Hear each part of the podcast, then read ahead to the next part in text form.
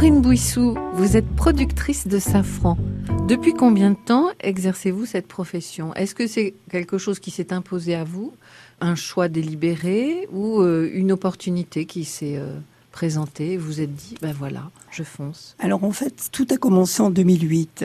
J'avais besoin de, de mettre un peu de couleur dans mon jardin euh, à l'automne et j'ai découvert le crocus sativus donc ce fameux petit bulbe qui donne du safran, chose euh, qui à l'époque euh, ne m'intéressait pas spécialement pour l'aspect safran, mais pour l'aspect fleur. Ai planté quelques bulbes et j'ai trouvé cette floraison magique. En fait, entre le moment où j'ai planté mes bulbes et le moment où ils ont fleuri, il s'est passé très peu de temps parce que je les avais plantés très tardivement. Dès euh, les premiers froids de début octobre, j'ai vu apparaître ces petites fleurs qui ont illuminé mon jardin.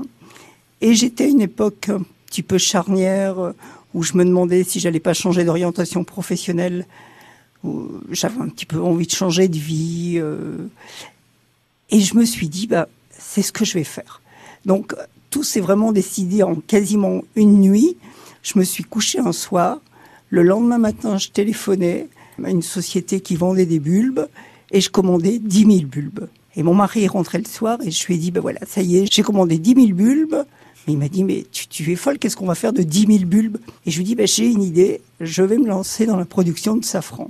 Et c'est parti comme ça. J'ai commencé à m'intéresser un petit peu à la culture, à voir comment j'allais faire. En fait, je découvrais au fur et à mesure. Et puis, en juin donc de l'année qui a suivi, les bulbes sont arrivés.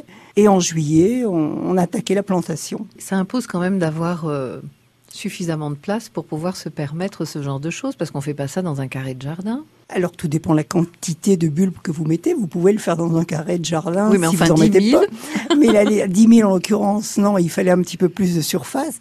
Il se trouve que je suis passionnée de botanique et que mes safranières sont installées au cœur de 7 hectares de jardin à thème. Voilà, c'est le domaine de Villeneuve. C'est le domaine de Villeneuve à Séréac, voilà. Voilà. Et donc euh, j'ai installé la première safranière en 2008 au cœur de ces jardins.